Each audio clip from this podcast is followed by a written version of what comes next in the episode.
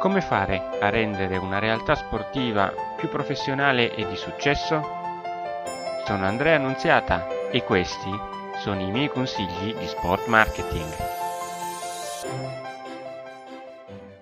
Amiche ed amici di Consigli di Sport Marketing, un caro saluto. In quest'ultimo episodio in cui parlerò delle modifiche che ci sono state a causa del coronavirus all'interno della comunicazione del marketing delle realtà sportive, vorrei eh, mettere diciamo, la lente di ingrandimento focalizzata su quella che è la comunicazione esterna.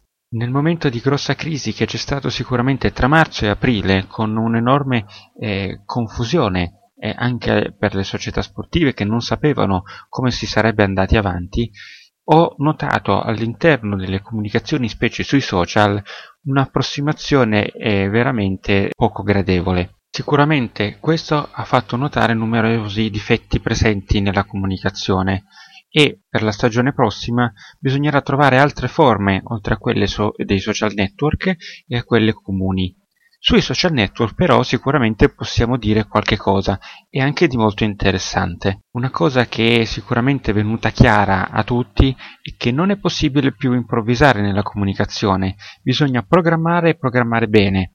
Ci vuole professionalità nella pubblicazione dei contenuti social. È necessario individuare e poi perseguire per tutta la stagione una tematica per i post e non soltanto l'inserimento di semplici risultati. Il filo rosso dei contenuti deve essere mantenuto comunque per tutta la stagione. Nel caso in cui si decida di creare dei post tematici specifici per gli sponsor, che può essere un'ottima idea, le scritte devono essere leggibili, non possono essere molto piccole per creare un unico post. Piuttosto facciamo un carosello. A quel punto le scritte possono essere molto più grandi, molto più leggibili e di conseguenza anche molto più performanti per lo sponsor.